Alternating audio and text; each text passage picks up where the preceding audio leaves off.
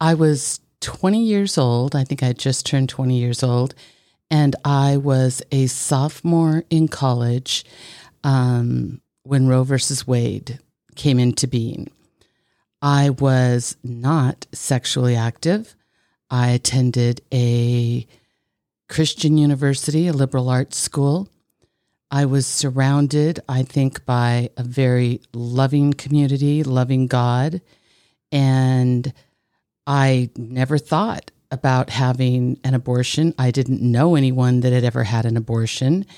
And I don't think it was top of mind for me personally. However, when Roe versus Wade made the news and came into being, I can remember feeling overwhelming relief, not for myself, but for all of the women out there who had had to make these terrible, terrible decisions about choosing to end a pregnancy and the way that it was done before Roe versus Wade. And it never occurred to me in that little cocoon of my beautiful little Christian community that it was a right or a wrong. It was that a wrong was being righted by this law being put into effect for a myriad of women around the United States. I think if that girl felt that kind of relief when she had never wondered, Am I pregnant? Am I going to get pregnant? I mean, those at that point in time, those were not even my worries. And yet I felt overwhelming relief. And I have felt a sense of security every year that has gone by with Roe versus Wade in place. It is symbolic of progress. It is symbolic of a million things for women. It is symbolic of the hope that women will one day get paid the same as men. It is the hope that women will be trusted with important decisions. It will it is the hope that our our minds and our bodies and our capabilities are every bit as valued as those of our male counterparts. And so I have to say Friday was a pretty sad day for me. And while I am absolutely pro choice, that doesn't mean I'm pro abortion, but it could mean I am. That's a private choice. I am pro choice, 100%. And for all of those that are rejoicing in this, I just want to say this this is not the tip of the iceberg. The iceberg is up, it is showing itself. The tip came a long time ago. And this is just the beginning. So be very, very careful. And when one day you look around with wonder and shock, wondering how these other rights of yours and these other privileges of yours have been sent back to the dark ages, this is how it started. For everyone out there that is grieving, I would ask you to take action this is one of those kind of things where we can't afford to not take action. If nothing else, just the box you check when you vote. If the Supreme Court had only let the women vote, Roe versus Wade would not be overturned. We would not be having this discussion today. I don't need any man, including a grandfather, an uncle, a father, a husband, or a son, telling me what to do with my reproductive system. I would hope that if I got pregnant and for some reason didn't feel capable, competent, or whatever reason for wanting that child, that I would solicit my partner's opinion. He would get a voice, not a vote, because the vote in the end has to be owned by me but it also means that the consequences of whatever that choice is are owned by me as well. And for all of those that are saying it's a sin and they're saving someone's life, that's really between me and God. And if I were to sin, and if it is a sin, then I am willing to answer for it. And actually, I don't know, when I get to the pearly gates, I don't think God is going to call anybody else up and ask for their opinion. So it deeply, deeply, deeply saddens me. It saddens me for the obvious. It saddens me that there are so many states now that a trigger law has gone into effect. It saddens me for the incestual acts that will happen where girls will get pregnant and be forced to carry children to term. It saddens me that mothers will be lost in the birthing process because they won't take the child when it's deemed medically necessary. It saddens me that something as normal as a miscarriage and a D&C may not get to, to we may not get to have the normal medical protocols because a life is in question. It saddens me that the medical professional will forever have to look at their job differently with fear and intimidation and caution as they do it. It saddens me that there is a group of people in the United States that they think have a vote on my body and my decisions. I want to say this. I know there are women in the streets, and when you look in the news, you see periodically, I mean, you do see some men with them. But this really is a time for all the men that are pro choice to stand up and support the women that are pro choice. The men that are the loudest right now are the men that are pro life. And we need the pro choice men to be just as loud as the pro life men. I want to read, I follow a, a, a, pastor that I really, really love, and his name is John Pavlovitz. And this is what he wrote on Friday. There's a strange moment in nearly all of my interactions with professed pro life women, one that never fails to disorient me and grieve me. Whether they're tossing venomous diatribes into my Twitter mentions, tagging me with expletive laden Facebook attacks, or standing in front of me with self righteous condescension, I eventually have a realization. Only one of us believes she should have full autonomy over her own body, and it isn't her. I am not pro abortion. Like nearly all pro choice human beings, I never rejoice over or celebrate these decisions because I know that they are ones that are reached after arduous deliberation and great pain, and that they are often born out of emotional trauma, physical assault, or dire medical news. I know that abortions are not chosen impulsively or without careful or prayer wrestling. I believe in education and in birth control and in doing everything possible not to create an unwanted pregnancy. All pro choice people I know believe these things. But at the end of all of that, I defer to the woman because I simply don't believe what happens within the confines of her body is any of my business. And I can't comprehend why any woman would contest such a belief how in my validation of her autonomy, I am viewed as her enemy.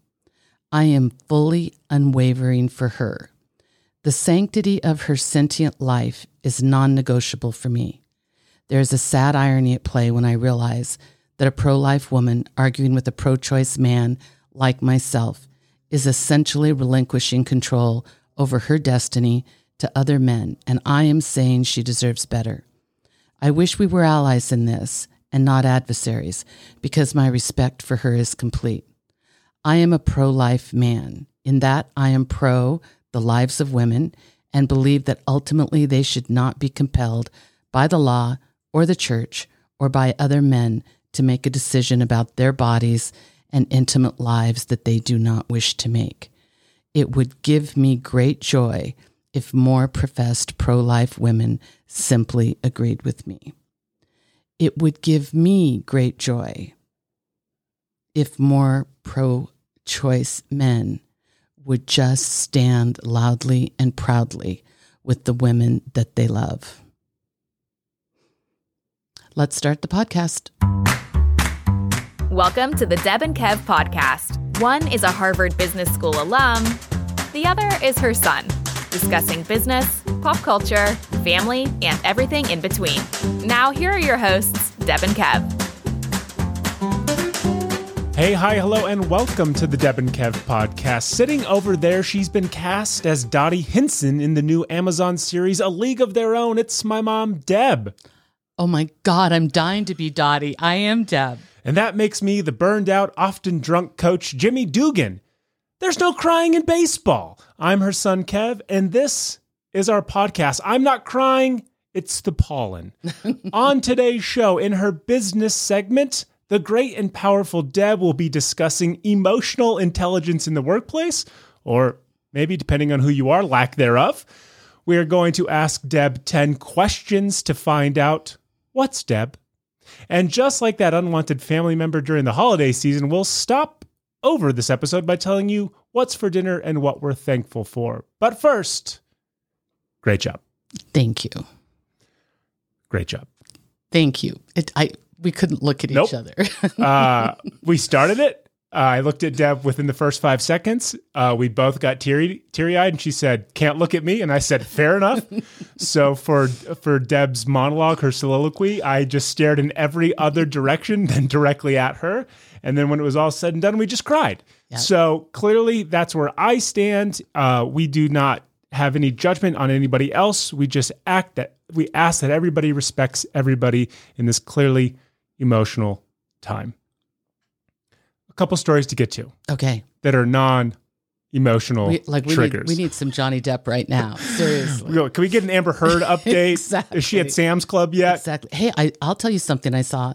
So speaking of You saw her panhandling outside on the road. no, speaking of Jimmy Dugan, who uh, who is I mean Tom Hanks, the lovable Tom Hanks. Uh-huh. true. Right? So I just saw a thing on Instagram where Tom and his wife were walking. Oh, and he goes Did you- hard at- yeah, Oh, yeah. And they had bodyguards around him. Yeah. But like it looked like somebody bumped into somebody who I mean like a group Of of, course, kids. because there's like 50 people around him. And Rita Wilson kind of went like she could launch. Yeah. Like she caught herself. There was a post.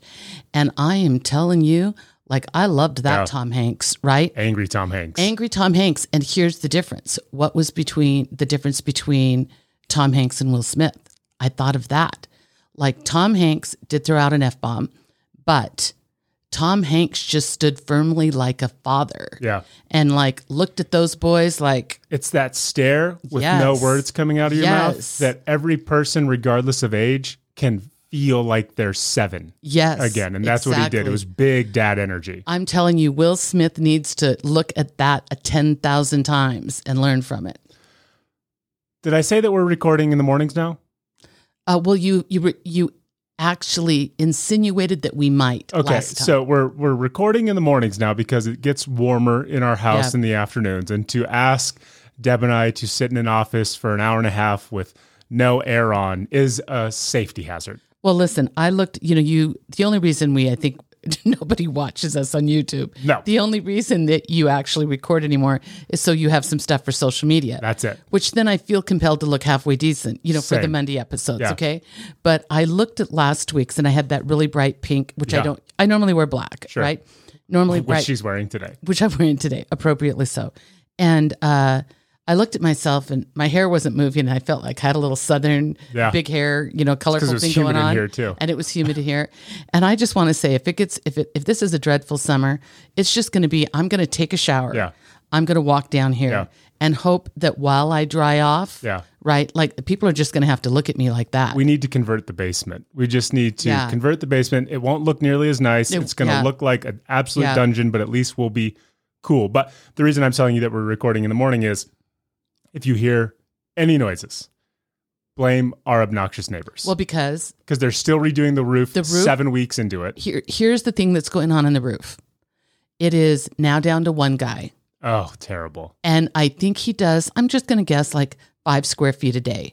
So At you the most. you hear him up there, you hear him dragging stuff around Yeah. and this and that, and then the pounding starts, Yeah. right? And it's weird because it's not like roof nailing. It's not like one dish, Yeah. dish.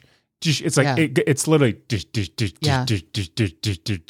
for minutes. Yeah. So I don't even know what he's hammering. I think he's just trying to piss off the neighborhood. Well, and then I had to laugh. I don't go to you know that app, um, next door.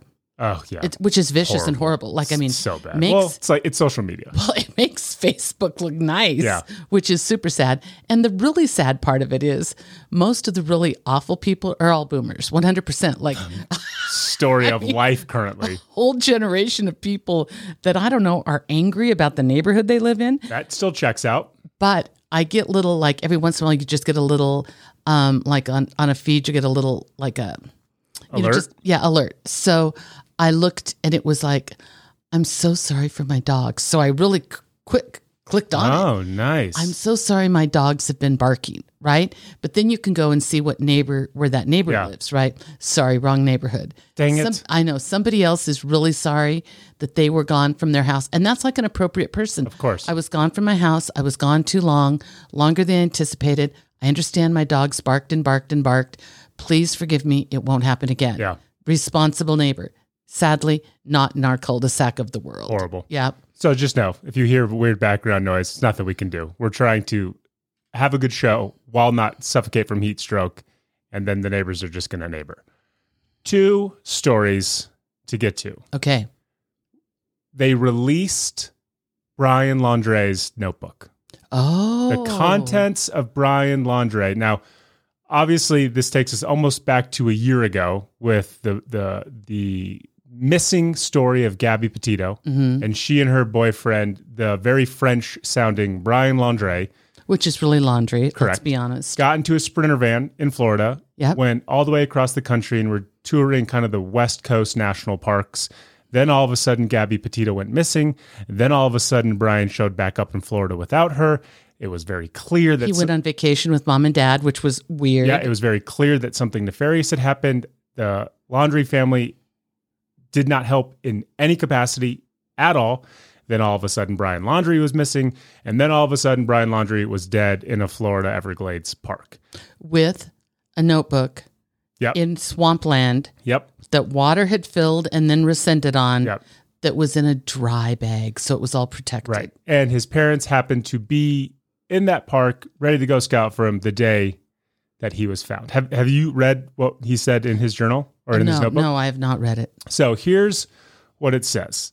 And and obviously everything we do is judging after the fact, right? We clearly have no earthly idea what actually happened.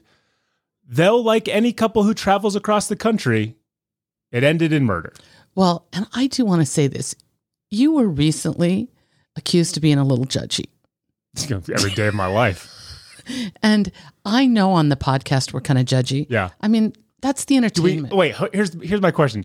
Do we not get to judge murderers now? Well, I do think we do. Okay, and, and thank then, God. And then I'm also going to say this: we also get to judge Johnny Depp and Amber Heard. Of course. I mean, Don't like, open on. yourself to the, the public eye if you're not willing to take some very harsh podcast criticism Right. from the number one podcast in the world. But here's again, our opinions we've we have invalidated. Don't ever listen to them. We've invalidated our Yeah. own opinions a thousand times. Don't ever listen to him. So, So, if you think I'm judgy, just talk to me for five minutes, and I'll agree with you that I am and that I'm wrong. sit there and say, does the guy who killed his sweet girl next door Mm-hmm. from small town USA deserve to be judged? And I think that's going to be an emphatic yes. yes.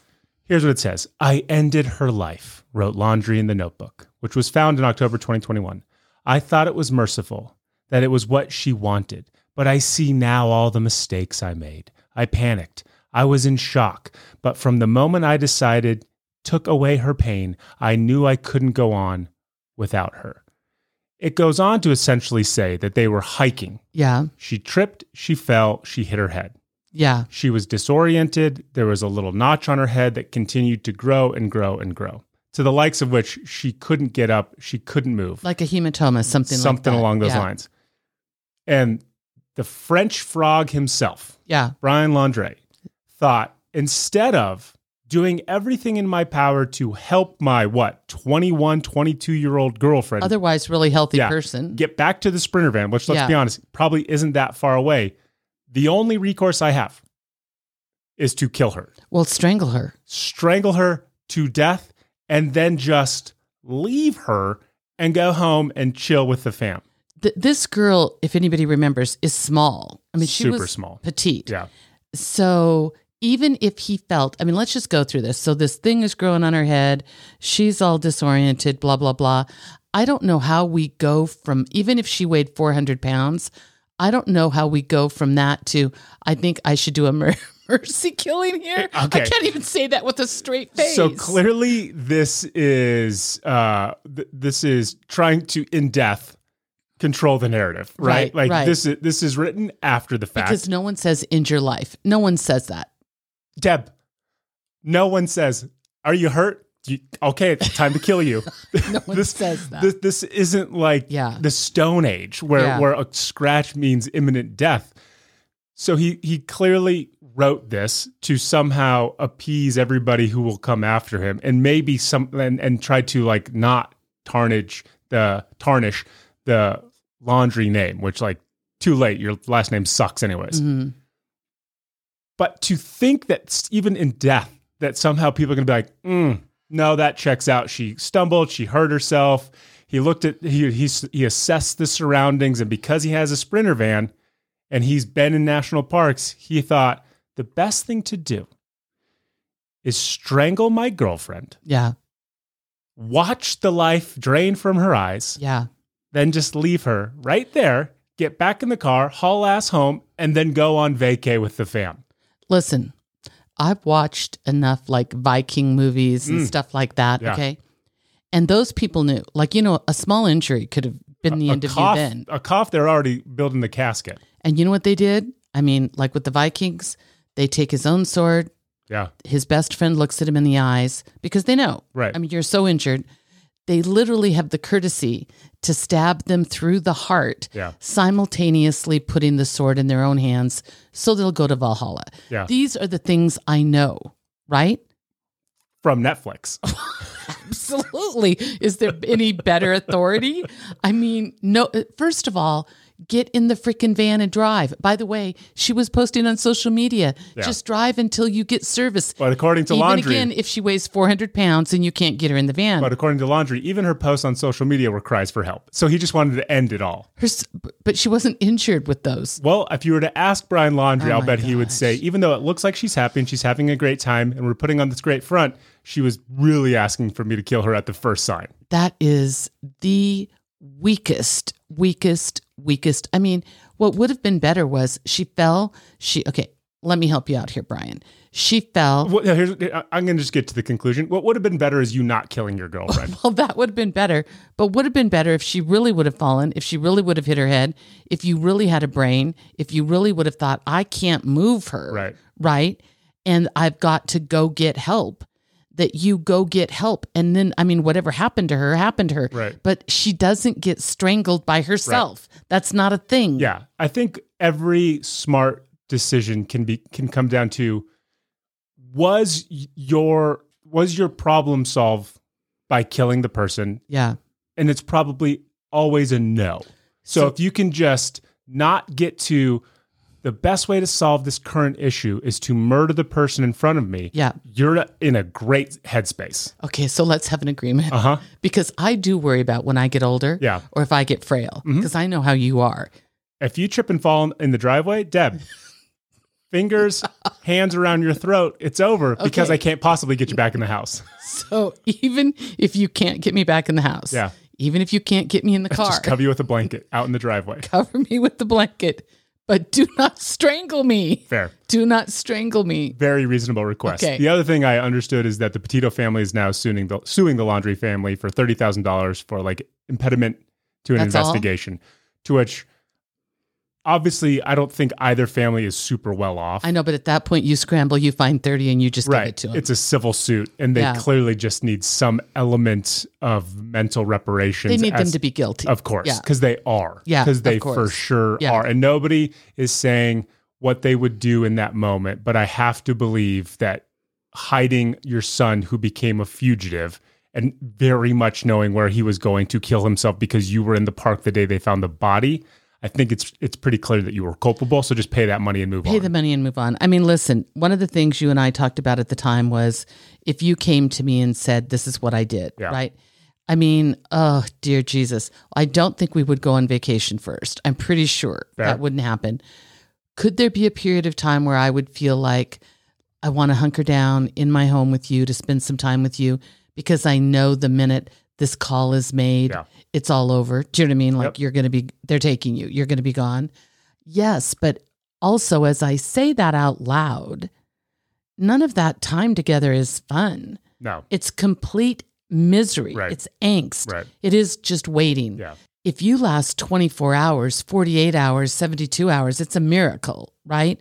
At that point, someone just has to say, we have to go to the police. Right. You have to turn yourself in. There is no other choice, which I can turn you into the police and simultaneously love and adore you and have my heart broken, right? All true.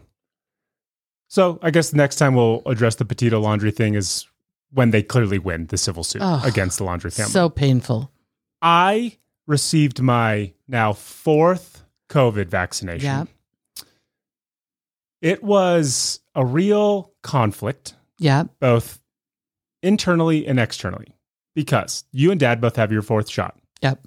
I'm also I can't believe that we're still talking about COVID, but it's it's extremely real. It's here. We know people every day who are suffering from it. oh, one of our good friends is sicker than a dog. We know people who are still getting shots. We know people who are still wearing masks, who are scared to travel, who are scared to go to big events. All of that is still very real, regardless of whatever the current news story is of the day. I wanted to get my fourth COVID shot because I had gotten my booster in November. I had gotten COVID in January. Dad is obviously immunocompromised. Both of you are over the, the the the age limit where it could be detrimental to your health. So I just thought, well, I want to go get mine. But I didn't want to get mine. But I I wanted to go get mine. But That's I how- did not. Right. I think that's how everybody Yeah. feels. I did not want to go get it, if that makes sense. So I go to Sam's Club and it's like nobody there. And I'm like, oh, I thought, oh my gosh, this is totally amazing. I'm going to walk right up because last time I went to Sam's Club to get the boosters, 30 people there. I go up and I say, hey, I'm here for the fourth booster. And she said, oh, well, do you fall in one of these demographics? And one of the demographics is you're 50 years or older, you're 12 years or older and immunocompromised, or you're immunocompromised. I know one of those feels like it's an overlap of the same thing, it but does. those were the categories. It does. And I said, Well, I'm not, but I live with somebody who is. So then she went and grabbed the piece of paper and she said, Oh, I don't know that it applies, but does the person you live with fall under one of these categories, which was undergoing chemotherapy treatment for cancer? And I said, Mhm. Yeah, right here. So she says, Great, hand me your ID, fill out both of these sheets of paper, and we'll get you going. Are you good with Pfizer? I said, I'm a fi till I die kind of guy. Yeah. I've switched over to Pfizer. Yeah. Yeah. I fill out all the paperwork. And on the very last question, it says, Are you 12 years old and, uh, or older and immunocompromised? Are you 50 years old or are you immunocompromised? And I thought, Well, this isn't one of the categories that I'm applying for, Because right? she had another category about somebody undergoing treatment. right. And so I show it to the pharmacist and I say, Well, what do I check? To which now a different person says, Well, if you don't cat, if you're not under one of these categories, we can't give you the shot. So here's my thought do I just blatantly lie in that moment to get the pharmacist to give me the shot because I'm already here? Or have I already crossed, crossed the threshold where everybody's going to look at me and just say, uh, mm, no, dude, you've already really tipped and played your hand here. There's nothing that we can do for you. So I acquiesce and I don't do what Kevin would normally do. And I just tell the truth. And I call you and I say, they won't give me the shot as if I'm some like petulant child. they won't give me the shot, mama. And so tell me to lie. Right. Give me permission. and so I say, but I feel like I need this. Even though I don't want it, I feel like I need it. And you said, well, you can come home, we can figure it out. But here's what I had already done I had already structured my next day because the second shot and the third shot, the, the exact same timeline of I felt kind of weak an hour after, then I bounced back and I felt good. Then in, in the middle of the night, I got really achy. And uh, from, from, like 8 a.m. until 5 p.m. the day after, my body's sore, I'm run down, I'm a little lightheaded, and I just need to chill. So I had stacked my entire Friday to be pretty much off balance because Yeah. of the shot. So I thought to myself, screw it. What would Kevin do here? Kevin would drive to the nearest Walgreens. Kevin would look up an immunocompromised disease. hmm When he gets that, That doesn't show. Right. When he Yeah. gets that box, he's going to check it. He's going to figure out that, Yeah. you know what, nobody can tell you have lupus. And listen, uh, as his mother, I want to apologize to everybody out there yeah. that has an autoimmune disease, including lupus. I still don't know what lupus I am is. I am dreadfully sorry, Yeah. but we feel like we have to com- really, really, really protect this guy in the next room. I nine times, 99 times out of 100 would not have gotten this shot. Yeah. It's only because of my unique circumstances with the people who I share a house with, with the amount of travel that I have coming up, and seeing other people whose whose boosters have probably lapsed, mm-hmm. seeing what they're enduring. It's just a protection for myself and for the other people around me. So I didn't want to do it, but I did go to Walgreens. I did say I had lupus. I did work with JoJo to schedule an appointment for an hour out, and she looked at me and she said, We can get you in right now. Shout out my girl JoJo, not the musician, the one who works at Walgreens. And then my girl Maria, who was so nice. I applauded her and all of her staff Well, for helping us. day. I said, What you guys do is amazing. I know it can't be easy. Working at Walgreens is probably never the funnest thing in the world, on top of going through a pandemic. And she was just so appreciative of my kind words. I words. do want to say this. What he's not telling everybody is he was unbelievably judgy of the Walgreens and the Uh, clientele I think at the Walgreens I had was at. more teeth in my head than the 10 other people waiting there for God knows what. One of the girls who was in front of me, clearly unhoused, Yeah. Huge black eye, Oh no. scabs all over her Oh, body. And she's like not old. I mean, I would say like in her early 20s. Oh, Not that there, breaks my heart. like not fully there, eating an apple, has well, the apple good. core left. She has the apple. and she's just holding on to it and she says can i put this somewhere at me and i go "Uh, trash Sure. can probably probably in a trash can and she and she looks at the the girl working the front desk and she's like trash can and she's like uh front of the store right so uh, that Yeah. was Well, what i was helped. dealing with You helped. i certainly tried yeah. so i got my shot like clockwork felt a little lightheaded the first hour Yeah. rebounded felt good Yeah. four o'clock in the morning, I feel like I'm going through growing pains. My legs are just like in knots and constricted. I get up the next morning. I had stacked my morning work perfectly. Everything was executed perfectly. I took phone calls in bed. Mm. I ate all the salty, sweet stuff that my body craves in that moment. By 5 p.m., felt great. Yeah.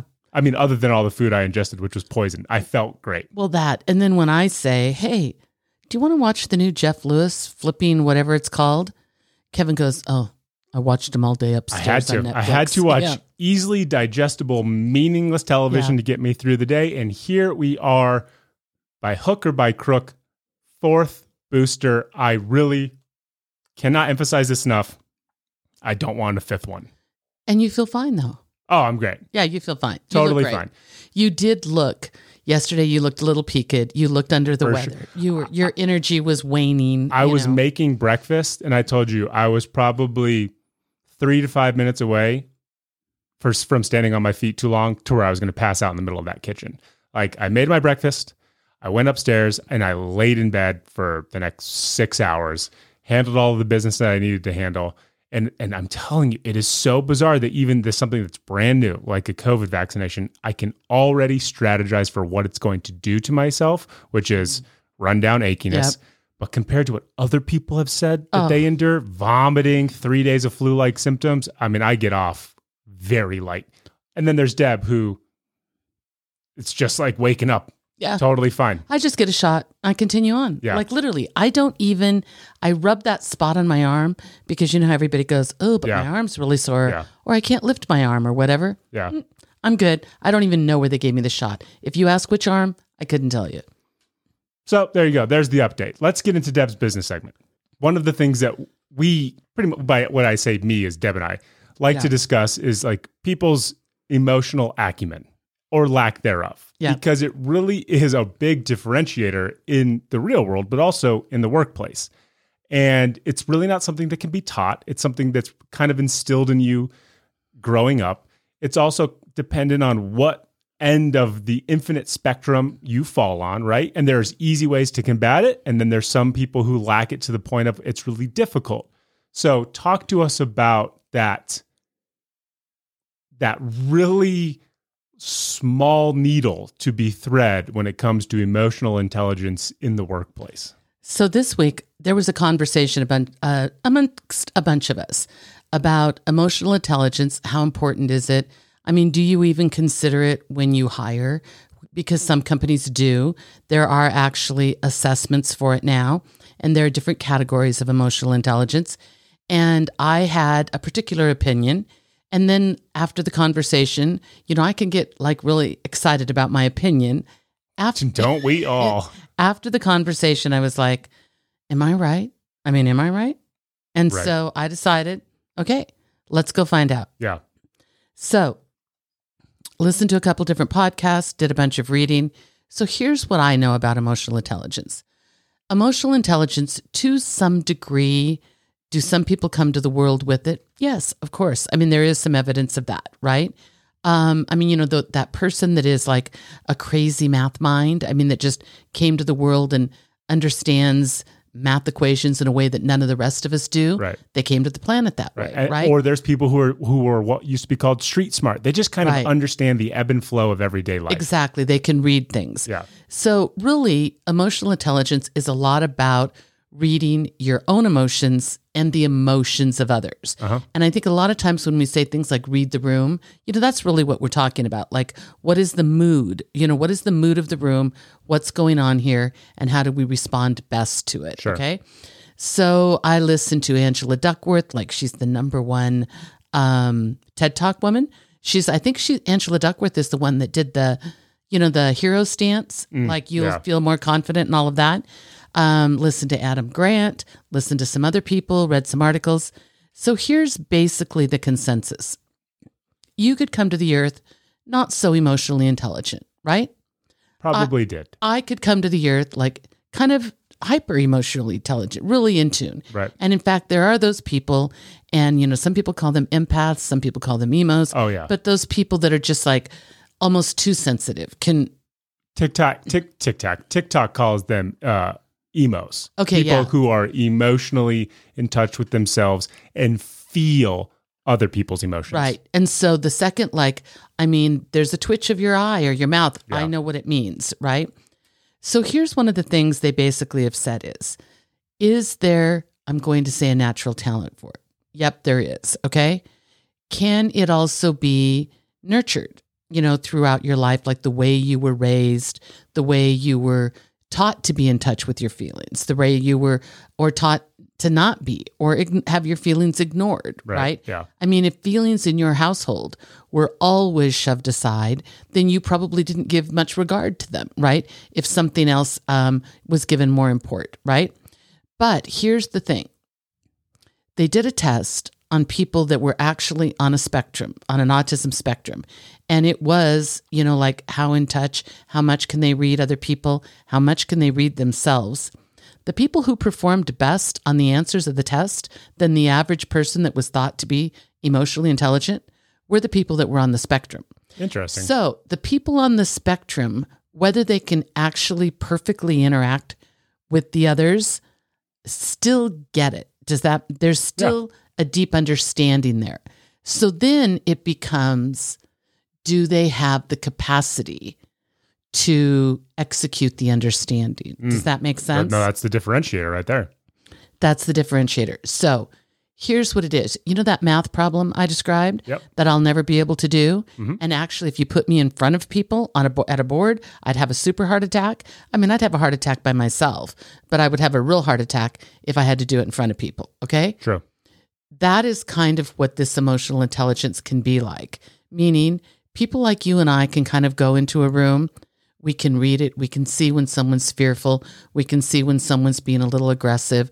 I mean, we can just read it. And we have the ability, because I think we understand ourselves emotionally, to be to counterbalance it, you know, to to help influence the ebb and the flow of the mood, if you will. Yeah. Right? Yep. we see that we can do the math problem fairly easily by ourselves or up in front of people.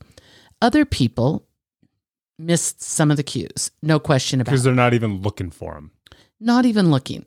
They miss some of the cues. They think it's going left. It's really going right. You know, I mean, what can that be? It can feel like awkwardness. It can feel like, whoa, what just happened here? Do you know what I mean? It can also be one of those things where then what do you do with that? Do you say something? Do you not say something like, hey, we were all going left over here. You went right. Come on, come with us. I mean, it really becomes a bit of a quandary. In a lot of America, you know, people get, and I'm not saying get slotted because they, because somebody else picked, but get slotted because of their own picks. The guy that may not be emotionally intelligent but loves to do that math problem, he is going to pick a job that lets him work on that kind of stuff. So his interaction is much less than a job that I might pick. For sure. Right? Yep. Where I want constant people interaction. Like a great representation of that is like IT, like looking at Yes. code, figuring Yeah. out problems. Yeah. You don't need an extra set of eyes. It is something that you can spend five hours doing before you even know it's nighttime and you missed dinner, right? Or, or people that just love data. We've got, you know, every industry has those where you can give them information and they love nothing more than reading data, interpreting data. I mean, analyzing things and coming to conclusions, right? Yeah. And then they have to come up for air and tell us what those things are. But still, a lot of their time is spent alone or with talking with other people that speak their language. Conversely, Deb has chosen a profession where she literally has to interact with people multiple times a day, every single day. every single day. And I feel like I constantly read the room. I, I mean, I do feel, Right. but I also feel like it's easy for me. It's natural. Well, of course, you've had to nurture it because it's been a requirement for you for the better part of 20 years at this point. right. So here's what I want to say. I don't think, and, and Adam Grant made made some comments about this, and I fully agree with his. If you have a really high emotional intelligence, that's awesome. Yeah. If you have a really high IQ, that's awesome too, right? But if you have a really high emotional intelligence, there's going to be some jobs and some tasks within jobs that are really ideal for you. It's kind of like send in the right people, right? Right. I mean, those those fit. If you don't have a high IQ, you are every bit as valuable as the person that does Thank you for saying that to me. you're welcome. However, we shouldn't be sending you in for the same jobs. Right. Like I like if somebody is uncomfortable, can't read a room and is always going left when everybody else is going to go right or just the way they talk, universally we're going to say that they offend people not because they intend to, just because it's their style and they can't again read a room, then that's probably not the best person to have with customer contact, with customer service, right? Right. But it doesn't mean that they aren't gifted and talented uniquely to do another job that they can also be equally successful at. Um, the other thing that I do think, and I think we don't spend enough time with the EQ thing, is can you get better? Yes, you can. Is somebody that really doesn't have a propensity for EQ at all going to get as good as the person that is naturally that way and really hones it and works it and you mean like understands it? Probably not. But you know what? Like I said, I'm never going to do that math problem either. I mean, that's not my gift or talent. So, are they going to get that good? No. But with coaching, with working, with practice, with mentoring, they can get better. And especially if you have somebody in your employ that does have front facing, meaning customer facing skills, you should work with them. And it is it is actually a disservice, I think, to not coach them, to not talk about it, to not talk about their lack of EQ and what can we do to make it better or how can we better design your job so that you literally just get to be successful. Yeah. I'll tell you what's interesting too, because I mean, I guess I label myself as somewhat having emotional intelligence and, and being able to read a room. And it's probably because I'm a byproduct of you, where if you can understand somebody before you even meet them, it gives you a big leg up. And some people would call that judgy, but I call it educational, meaning what can I glean from you prior to even knowing you that's going to help better our understanding of one another and maybe the nurturing of our relationship. One of the things that is an absolute pain point for me as I've gotten older is almost being able to cold call a situation based on the parties involved, seeing it play out, and then not having an emotional reaction to it, even though I already knew what was going to happen or some version of thereof Right, right. not having enough control over my emotions, even though I said it's going to be A, B, or C. And then A, B, or C happens. And then I say to myself, oh, well, I'm still going to act a certain way because of that, Yeah. right? Yeah. So there's there's two elements, which is put the right person in the right place to be successful based on their IQ or their emotional intelligence. But also you have to nurture that person or, you know, work with that person to say, hey, if you have high emotional intelligence and you can you can kind of dissect what's happening, you still have to be in control of your emotions, or you still have to be in control of what you say, regardless of you already being able to assess what's happening, right? Right. And that is like my story to learn right now, which is A, patience, but B, if you have the insights and the the wherewithal to see the train coming down the tracks, yet you refuse to get off of the tracks, it's not the train's fault. It's Right. yours. It's yours, exactly. And that is, it sounds easier than it is in reality because the reality is you still are almost hoping to be wrong in that moment. Oh, of course. I mean, it, it's the anticipation. Yeah. But I'll tell you one thing that I do think you do really well, Kevin, because I watch it in you. We've talked before about how you and I, I mean, we, we know we're outgoing. We know we can, you know, we're comfortable around people, but we both have this thing where if the whole thing is brand new, meaning like we really don't know anybody, Yeah. we are like, Wallflowers. ugh. And I mean, on the wall. We are oh, yeah. literally Back on the to wall it. Safe space. and we become observers. And we, I mean, almost unless somebody comes and pulls us in, we're like, nope, nope, nope, nope, nope. Yep. You can't make me. I'm not going in there. You know. Now, once somebody kind of brings us along, then we can join in, and then we are, I'm going to say, our effervescent selves, right? For sure. Um, and certainly, if we know the group, then it's a whole different deal. But I have seen you when you talk about A, B, C, or D, that kind of thing. I have seen you many times. And so I would encourage you to hone this because I think it is an unbelievable gift, talent, and its goodness. I see you instead of slipping into the reaction of what you knew was going to happen, right? I've seen you pull yourself up and put yourself in observer status. Mm. And then you don't react. Then you were like, you're you're Switzerland, you're neutral, you're cool. You can defend both sides. Yeah. You like both people end up loving you. Like, I mean, I've seen it a hundred times and I'm in the middle of like, what the hell? I mean, I thought this was a possibility, but Yeah. God's sakes, what is she thinking? Do you know what I mean?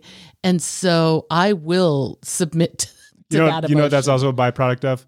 Just getting older and not caring, not wanting Well, to waste my emotions. I should be able to say that too, Kev. Well, listen, Lord knows that if I, I have not mastered this thing and I can still be a victim to my own insane Yeah. feelings in the moment. But I think probably one of the best things about getting older is you start to pick and choose your battles. And when you really don't care, you're more than comfortable just to cross your arms, cross your legs, and let the other parties who arbitrarily care figure it out themselves. Well, and and here's the one thing I want to say. Let's not mix up EQ with manners. Yeah, I mean, let's not mix EQ up with just civility. totally. Let's not mix EQ up with just I want to say the normal niceties Yeah. If you care about building a relationship with somebody. EQ is not an excuse. Right. It's a reason. Yeah. But it is not the the period at the end of the sentence. Everybody can be a better version of themselves.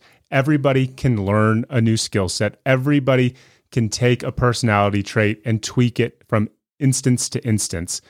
EQ behavior within the workplace can always change for the better. Right. It is it is never the the end of somebody's growth. Well, and the other thing that EQ isn't, EQ isn't unresolved trauma. Oh, for sure. I mean, that's not what it is. Yeah. EQ is not PTSD. EQ, those are the things that you're supposed to be working on.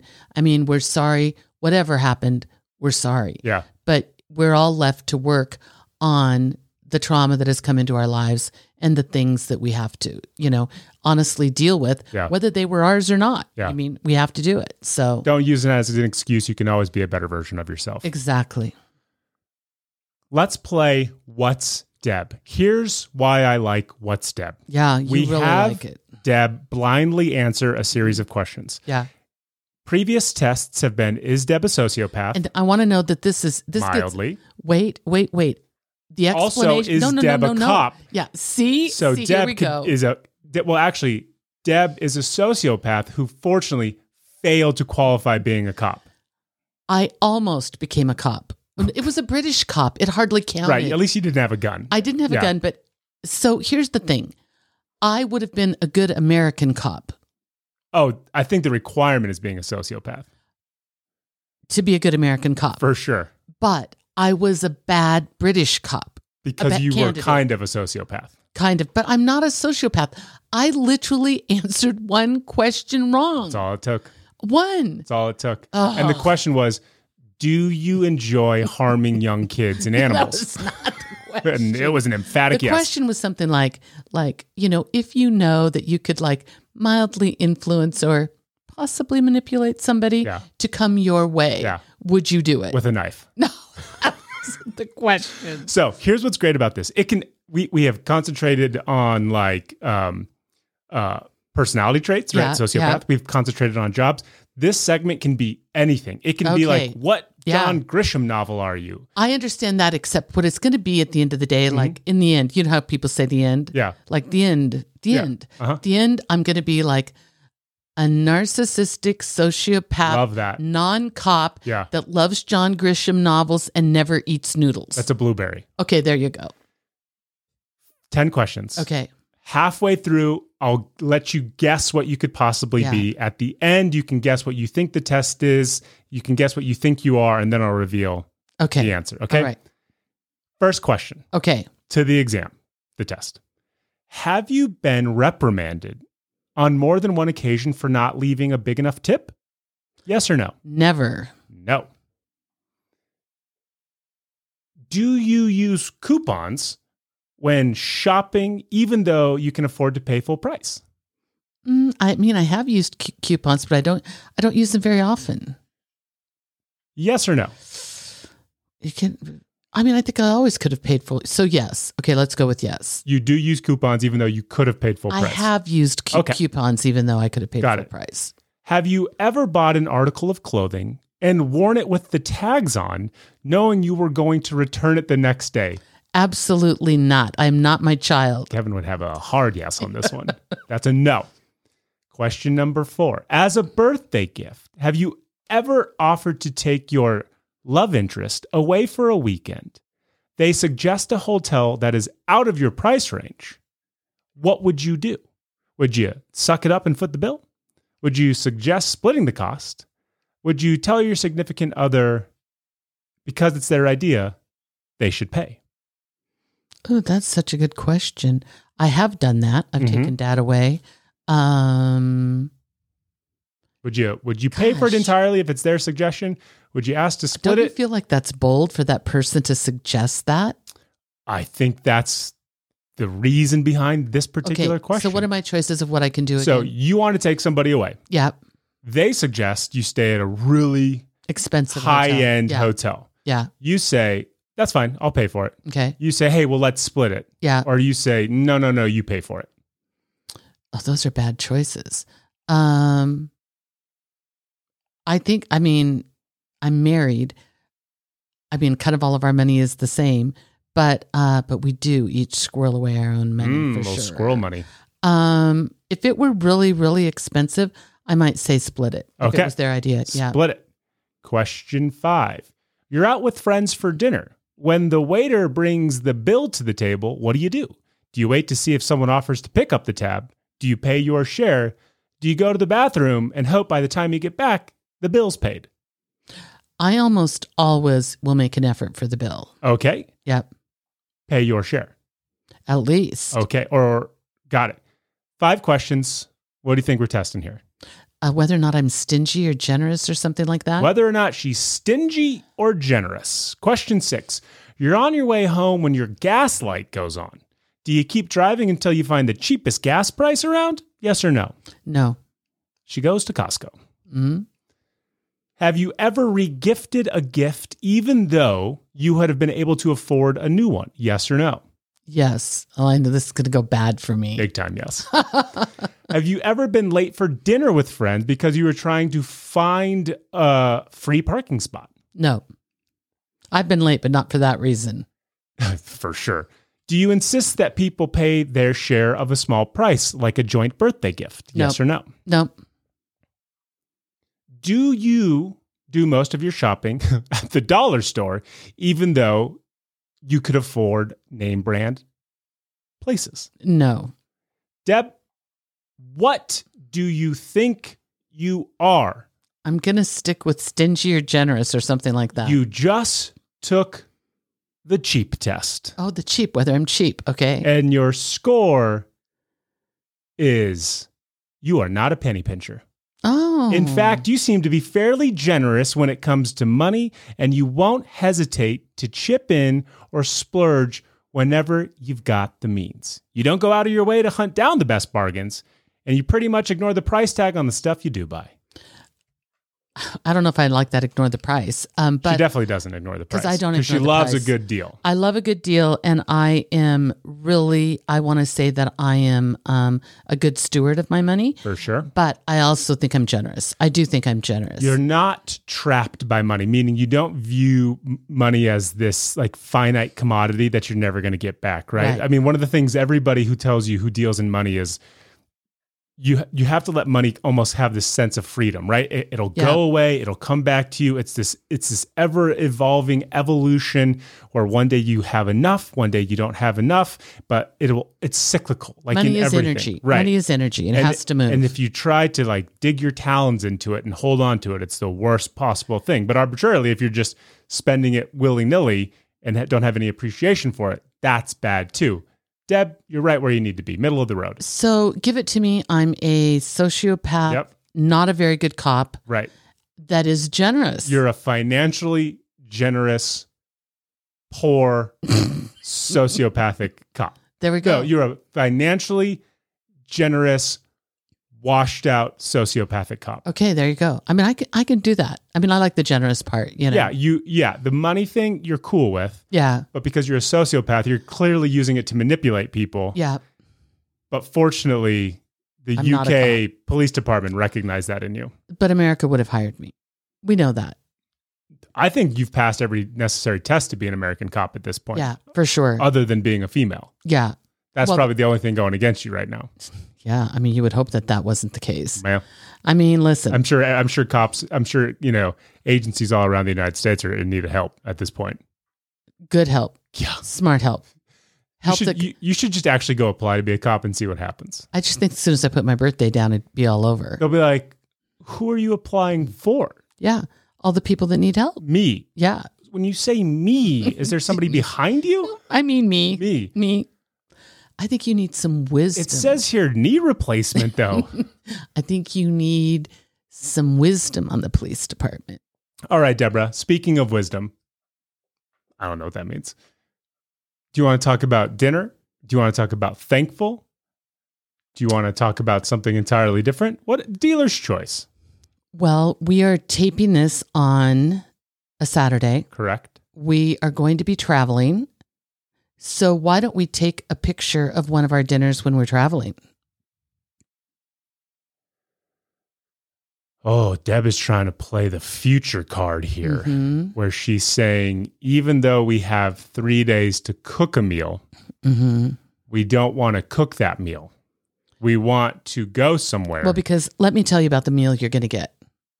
The if meal it's in this house? yeah. Oh, okay. Okay, so I can tell you. Well, let me tell you about the last two meals in this house. They've Well- been non existent. So One was Deb makes a great chicken salad. I do. Great chicken salad. Yeah. The chicken salad she made the other night was fantastic. It was the accoutrement associated with it that was like, Yeah. what's the minimal effort Deb can do here? exactly? Which I'm not judging. I'm just saying we have actually used a, the chicken salad as a dinner thing before. And if you Yeah. go scroll back through our Instagram, you can see it. It's beautiful. What Deb threw together the other night was like, what is this? Well, but normal families would have loved it because I'm telling you, you are spoiled. Here's the other thing that Deb, Deb and I got into a heated conversation with last night. So while I was recuperating from my vaccination, which I know feels ironic seeing as I'm trying to do it to stop to have to recuperate from COVID itself, we were downstairs. You had you were out with a friend. We you came home a little late. I was obviously still upstairs um, recuperating. We were in the kitchen. We were talking, and I was like, "I think I'm gonna just make like a really small peanut butter and jelly sandwich." And you said, "Hey, leave that bread out because I'm gonna make French toast." For the first time in my life, I watched my mom make something, and I was like, "Oh my god, I make that better than she does." So it was a fast for frozen it bread. looked it was like the way you were making it. I was like, "Why are why are you even gonna eat this?" It was great. Well, because I looked at you and I said, now add some vanilla to that, right? Yeah, add, add some, some butter in the cinnamon. Yeah, pan, yeah. put some cinnamon in this. Deb would have just fried dry bread. Listen, I was hungry. I normally make great French toast, but you did say that. Well, actually, you said Aunt Ginny and Isabel and Grandma Barbara Yeah. would roll over in their graves. they would be so disappointed they the way you were making it. So disappointed. I'll tell you that. So here's here's what I've uh, cobbled together from the internet for my French toast recipe. Right, obviously the egg wash. Yeah. If you have heavy cream, put some heavy cream in there. Heavy cream makes a huge difference. Whisk it together. Yep. Cinnamon, Yep. vanilla, Yep. little bit of salt. Yep. And then uh, if you want to get a little sweeter, because sometimes the sweetness actually comes from the powder sugar. Yep. You can take uh, a little stevia because Yep. that'll actually dissolve in there, right? Yep. Then you soak the bread, like you soak it a minute each side. Frozen bread doesn't soak. I'm just telling you that. Okay. Well, then All if right, you would have all gone right. the extra effort to the thought, but then when you put it in the pan, it's it's olive oil to cook it, butter for the flavor. Yeah. And you you put it at the most like out of a 10, out of a Mm-hmm. scale of 1 to 10, you put it at like 5 Okay, and just let it, and you let it simmer because it's not going to overcook, but it's going to get that nice crunch. which we love the crunch Right. on the outside for sure. Flip it and then like once it starts kind of like getting those bigger bubbles around the side, then you know it's done and you can serve it and it's fantastic. When we had, had the restaurant, we also they put orange zest, Mm, yeah. which was great Very. in the French toast. Um, no, last night was a sad night for meals around here. Horrible night. And I'm thinking if I look at what we actually have, I mean, Dad is just begging me to go to Costco to get some coffee pods Yeah. for him. But when I'm thinking what we have, it's going to look something like. I mean, I've got red potatoes in there. I've got onions. I've got garlic. I've got eggs. We're going to rehydrate some beef It's jerky. be like fried, a bunch of fried potatoes with some beautiful little fried eggs on top. It'll look like a little breakfast for dinner. Or Here's what we'll do. we for, can take pictures for the very first travel. time, we'll outsource this what's for dinner segment Yeah, to a restaurant or to somebody else, yeah. and we will take photos of it Okay, in perfect. the upcoming week. ah, that feels like relief to me. I'm sure it does. Yeah. So that's so we're not saying what's for dinner. It'll be a surprise To both of us to and everybody watching. and everybody watching. what are you thankful for Listen- this week? You know, we have had a couple of tough weeks. I mean, a lot. Yep. We, we had a friend pass away. Um, I had to travel this week. Daddy is having um, a new regime of treatment that is like, ugh, it is brutal to watch. I Yeah. mean, so we, uh, there's a lot of, I'm just going to say, heaviness dripping around us. Roe versus Wade, all of that. Um, but there are still, I, I and I say this, amazing, amazing, amazing things to be grateful for. Yeah. And one of the things that I am really grateful for is that we, um, and this just is going to sound so weird because I mean, we've been grateful for friends before, but I am telling you, the friends that are kind enough just to say, How are you doing? And yesterday, I got a number of texts, all from men, all that live in other countries, that after the Roe versus Wade thing came out said, How are you doing? Right. I mean, some of them might have said, What the hell is happening in America? Right. I'm Trust us, we're lie. asking the same question. Um, and I, me too. I, I think I said to all of them, I'm thinking about going to Canada, which then again, Ryan Reynolds said we can't do that anymore. We can't default to Canada. But I and he's am, Canadian. and he's Canadian.